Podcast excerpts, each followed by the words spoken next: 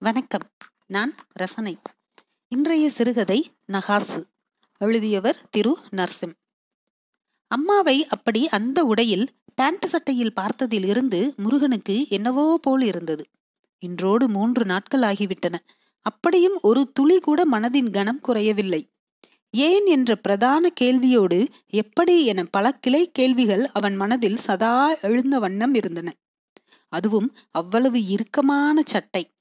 அதைவிட இறுக்கமாக தொப்பையை கால்களை இறுக கவ்விய கால் சட்டை என அவனால் ஏற்கவே முடியவில்லை.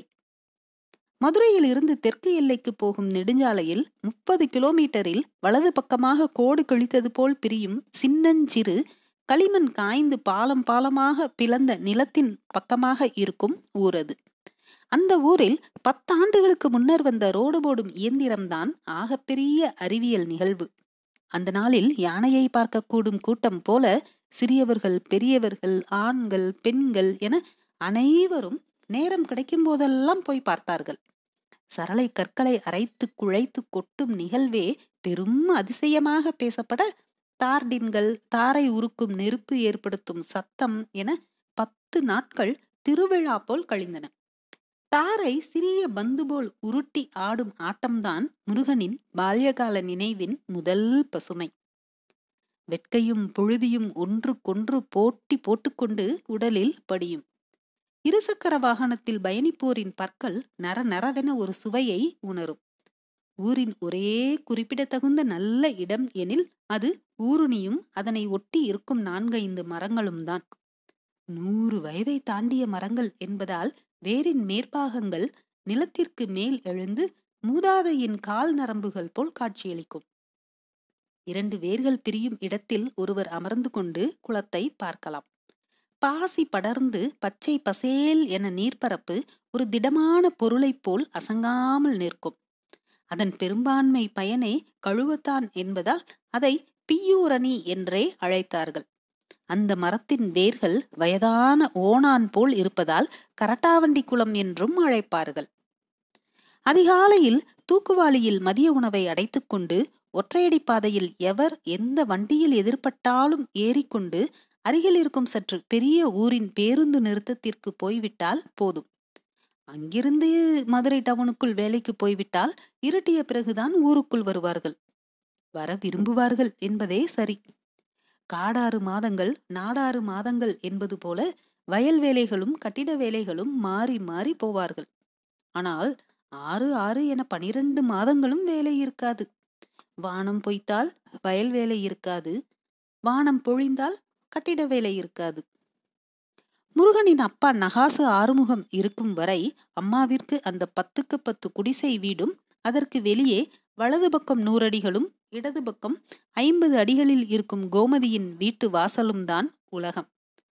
அதற்கு அப்பால் என்ன இருக்கிறதென்று தெரிந்து கொள்ள ஒரு நாளும் ஆர்வம் காட்டியதில்லை. அதிகாலையில் எழுந்தாள் எனில் அரை மணி நேரமாவது குளிப்பாள். நீரில் எவ்வளவு முடியுமோ அவ்வளவு திளைப்பாள். மஞ்சளை உடலெங்கும் பூசி பூசி அவள் நிறம் மஞ்சள் பூத்த கருமையில் மினுங்கும். குசுமம் வைத்து கட்டும் வயது தனக்கு எப்போது வரப்போகிறதோ என ஒவ்வொரு நாளும் தழைய தழைய சேலை உடுத்தும் போதும் தோன்றும் அவளுக்கு. அப்படி குளிப்பதும் அப்படி சேலையை உடுத்துவதும் மட்டும்தான் அவளுக்காக அவள் செய்து கொள்வது. அதன் பிறகான நாள் என்பது மகன் முருகனுக்கும் கணவன் ஆறுமுகத்துக்குமானது. ஆறுமுகம் எடுத்து வரும் பணம் எவ்வளவாக இருந்தாலும் முகம் சுழிக்காமல் முகம் மலராமல் ஒருபோல வாங்கி அதற்கேற்ப அன்றாடத்தை நகர்த்துவாள். முருகனை நன்றாக படிக்க வைக்க வேண்டும். இரண்டு பேர் கூட நிம்மதியாக அமர முடியாத இந்த குடிசையில் இருந்து நூறு பேர் கூட ஒன்றாக கூட முடியாத இந்த ஊரை விட்டு எங்கேனும் அசலூருக்கு அனுப்ப வேண்டும் என்பது மட்டும்தான் அவளுடைய ஒரே ஆசையாக இருந்தது. நகாசு ஆறுமுகம் என ஊர்க்காரர்கள் தன் கணவனை அழைப்பதில் அவளுக்கு அப்படி ஒரு பெருமை உள்ளுக்குள். அவன் கொத்துவேலை அவ்வளவு பிரசித்தம் என்பதில் அவளுக்கு அவ்வளவு பெருமிதம். கரண்டியில் சிமெண்ட் கலவையை அவன் அள்ளுவதே அப்படி இருக்கும். சதக் என கலவைக்குள் ஒரு சிறு சொருகல். சொருகி வெளியே இழுத்து மீண்டும் நன்றாக சொருகி சாய்த்து முக்கால் கரண்டிக்கு கலவையை அள்ளிய அரை நொடியில் அதை சுவரை நோக்கி சுழட்டி சிதற விடுவான். அந்த வேகத்தில் அவன் எந்த பக்கமாக கையை சுழட்டினான் எப்படி கீழே சிந்தாமல் சுவரில் அமர்ந்தது என கவனிப்பது கடினம். சுவரில் அப்பிய வேகத்தில் அதன் மீது இடவளமாக இழுத்து நடுவில் அழுத்தி என அனைவரும் செய்வது போல செய்வான்தான். ஆனால் அதன் பிறகு அவன் செய்யும் நகாசு வேலைகளில் சுவரின் விளிம்புகள் ஓரங்கள் என எல்லாமே தனித்து தெரியும். அதனால்தான் ஆறுமுகத்திற்கு அவ்வளவு மகுசு. அவன் நகாசு வேலைகளுக்கு அவ்வளவு காசு. அரசு பள்ளி படிக்க சொன்னது. முருகன் படித்தான். டாஸ்மார்க் குடிக்க சொன்னது. ஆறுமுகம் குடித்தான். எப்படி குழைத்து அப்பி சுவரை கட்டிடத்தை எழுப்புவானோ அப்படி அதே ஈடுபாட்டோடு தான் அவனுடைய குடியும். ஆற அமர அமர்ந்து ருசித்து குடித்து அமரரானான். இன்னும் ஓரிரு ஆண்டு கல்லூரி முடிந்துவிடும். அதன் பிறகாவது செத்திருக்கலாம் எனும் எண்ணம் தோன்றும்போது மட்டும்தான் அவளுக்கு கண்ணீர் வரும். வேறு வழியில்லாமல் ஆறுமுகத்தின் கூட்டாளிகள் மூலம் கட்டிட வேலைகளில் கலவைக்கு மணலள்ளி போடுதல் செங்கலை தலையில் அடுக்கி சுமத்தல் என போக ஆரம்பித்தாள். யாரேனும் வண்டியை நிறுத்தி ஏறிக்கொள்ளச் சொன்னாலும் மறுத்து நடந்தேதான் நிறுத்தத்திற்கு போவாள். கொசுவம் வைத்து சேலையை கட்டிக்கொள்ள ஆரம்பித்திருந்தாள். என்ன பழனி விட்டா ஆறுமுகமா? அவன்லாம் என்ன வேலை பார்த்தான்? பழனியம்மா நகாசுக்கு பக்கத்துல கூட வர முடியாதுன்னு சொல்ல வச்சிருவ ஒளியே என சேது மேஸ்திரி கேலி செய்யும் அளவிற்கு கரண்டி பிடிக்க துவங்கி இருந்தாள். முருகனும் அப்படித்தான் நினைத்தான். அம்மா பக்கத்து ஊரில் கட்டிட வேலைக்கோ வயல் வேலைக்கோ போகிறாள் என்றுதான் நினைத்திருந்தான். கல்லூரி முடிகிறது என்பதால் பிரிவு உபச்சார நிகழ்வாக மதுரையில் வந்திருக்கும் புதிய வணிக வளாகத்தில் மகிழ்ச்சியை கொண்டாட நண்பர்களோடு போயிருந்த பொழுதுதான் அக்காட்சியை காண நேர்ந்தது. அங்கிருக்கும் திரையரங்குகள் இன்ன பிற கடைகளுக்கு இடையே இருக்கும் நீண்ட வரிசையாக இருந்த உணவு மேசைகளை சுற்றி பணிபுரியும் ஆண்கள் பெண்கள் என அனைவரும் ஒருபோல சீருடை அணிந்து பம்பரமாய் சுழன்று வாடிக்கையாளர்களுக்கு வேண்டியதை செய்து கொண்டிருந்தார்கள். அதில் திரையரங்கில் இடைவேளையில் பாப்கான்களை எடுத்து தரும் பணியில் அம்மாவை பார்த்தான். நல்ல வேளையாக அவள் இவனை பார்க்கவில்லை. முருகனுக்கு அது பெரிய ஆறுதலாக இருந்தது. அவளால் அதன் பிறகு இயல்பாகவே இருக்க முடியாது என தெரியும் அவனுக்கு. இந்த வேதனையும் வருத்தமும் உளைச்சலும் தன்னோடே போகட்டும் என நினைத்தான்.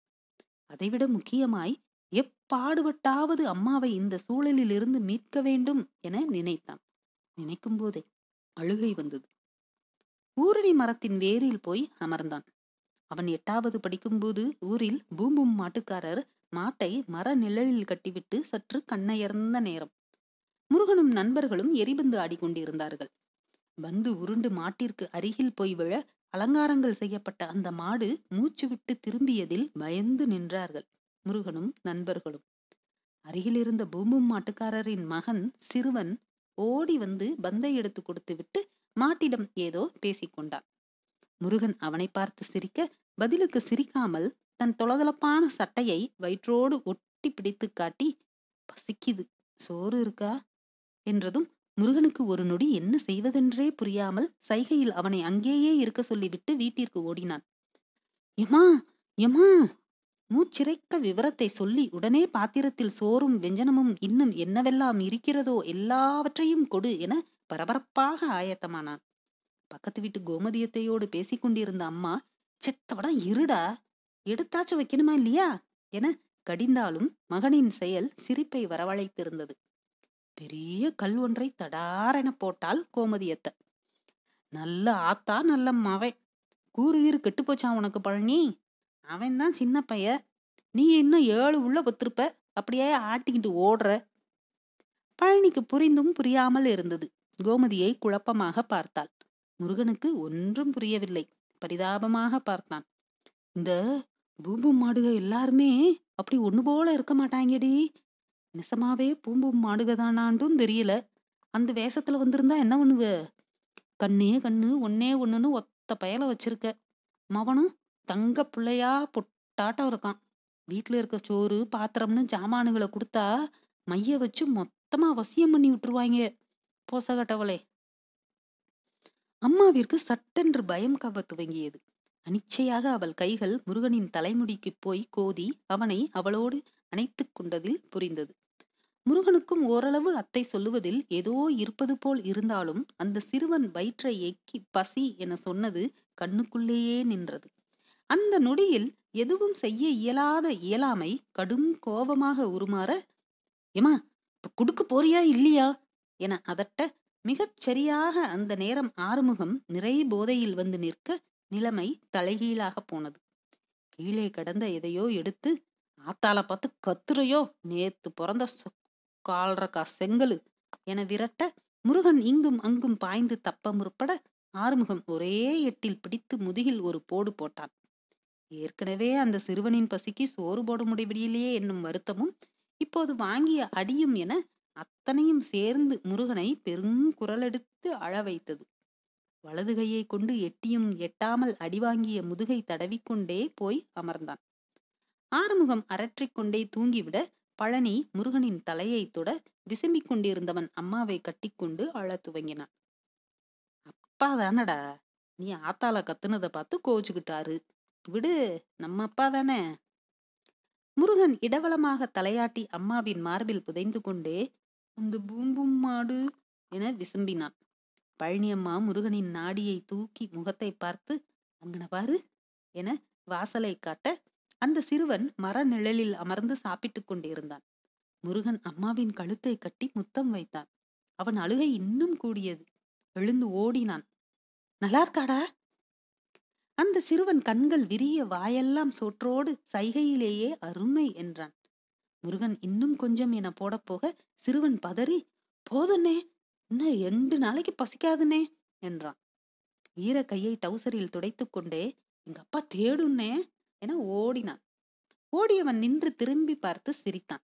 முருகன் உடனே அம்மாவை பார்த்து சிரித்தான். ஓடி போய் எப்படிமா அவனை கூட்டியாந்த?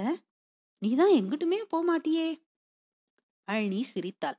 அவன் தலையை கோதிவிட்டு போக மாட்டேன் ஆனா போகணும்னு இருந்தா போய்த்தானே ஆகணும். இந்தா என் பொல்ல முகத்துல சிரிப்பு வந்துருச்சுல்ல? முருகனுக்கு அழுகை வந்தது.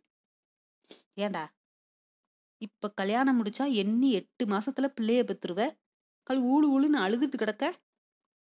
குரல் கேட்டு முகத்தை துடைத்து கொண்டே நிமிர்ந்தான். மேஸ்திரி சேது. இல்லனே. பள்ளியோடத்துல பெயில் ஆயிட்டிய. அவரை பொறுத்தவரை கல்லூரி வேலை எல்லாமே பள்ளிக்கூடம்தான். அதெல்லாம் இல்லனே. என்னடா? படிக்க போன இடத்துல என்னமும் பிரச்சனையா? பாவம்டா உங்க ஆத்தா. நீ வேலைக்கு போய் கரசேப்பண்டு பார்க்காத வேலையெல்லாம் பார்த்துக்கிட்டு கிடக்கா. நீ என்னடானா இப்படி உட்காந்து அழுதுகிட்டு கிடக்க? முருகனுக்கு அவர் சொற்கள் இன்னும் அழுகையை கூட்டின. அவருக்கு தெரிந்துவிடக் கூடாது என்று நினைத்தான். கூடவே அவருக்கு தெரிய வேண்டும் எனவும் மனம் நினைத்தது. உடல் விசும்பும் போது ஆட்டிக்கொண்டது. நல்லா பிறந்தடா உங்க அப்பனுக்கு. எட்டு ஊர் எதிர்த்து வந்தாலும் கொத்து எடுத்து நின்னான்னா ஒரு பய நேரில் நிற்க முடியாது. இளந்தாரி பையனு பார்த்தா இப்படி புணுப்புணுன்னு அழுதுட்டு கிடக்க?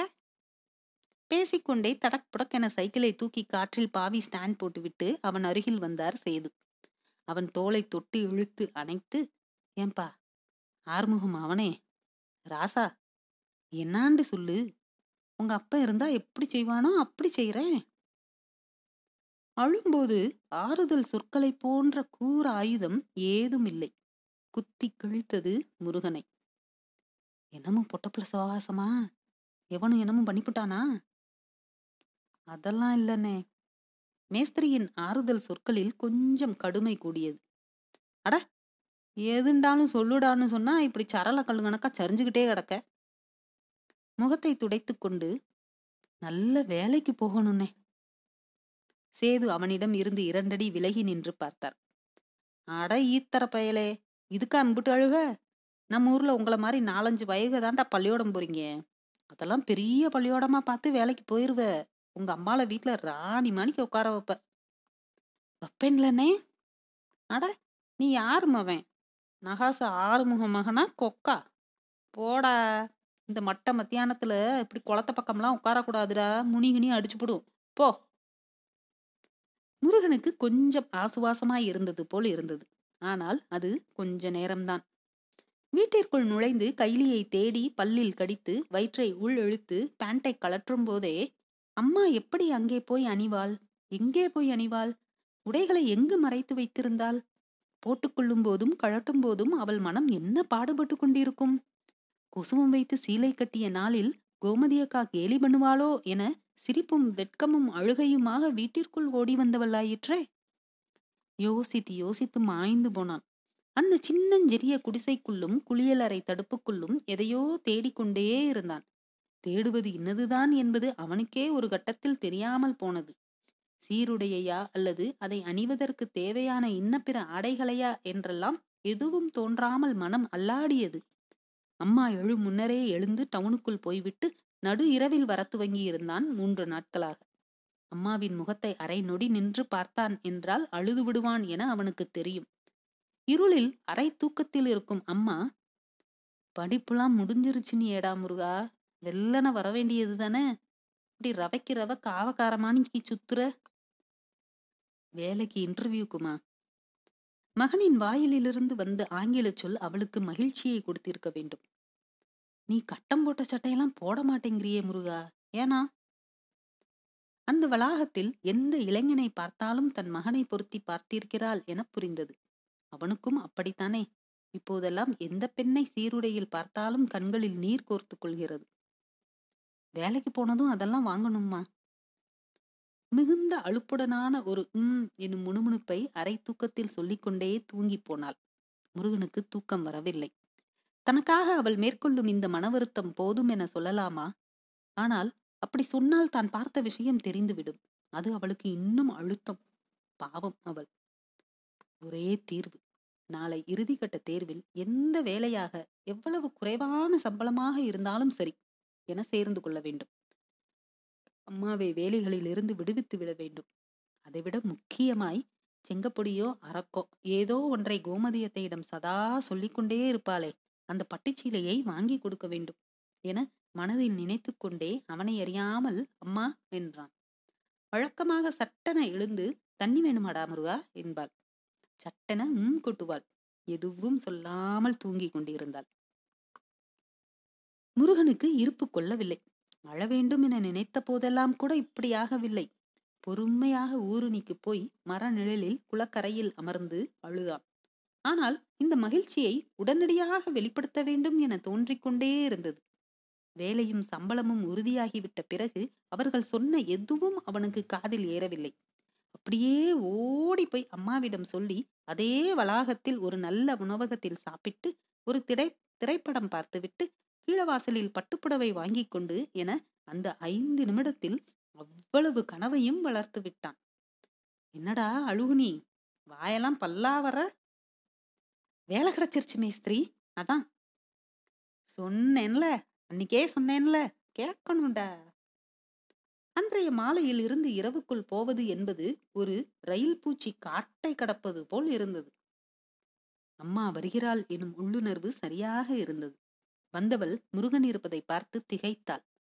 எப்படா வந்தா முருக? கொள்ள நேரம் ஆயிடுச்சா இதா உடனே ஆக்கிடுறேன் என்னத்தையாச்சும். ஏமா அதெல்லாம் அப்புறம். முத இங்கனவா ஆறுமுகத்தின் சிறிய புகைப்படத்தை குடிசையை தாங்கி நிற்கும் கட்டைகளுள் ஒன்றில் மாட்டியிருந்தாள் அதன் முன் நின்றான் இந்தாமா என்ன காகிதம்டா முருகா? வேலைம்மா. நல்ல கம்பெனிமா இனிமேல்ட்டு நீ எங்கேயும் போக வேண்டாம்.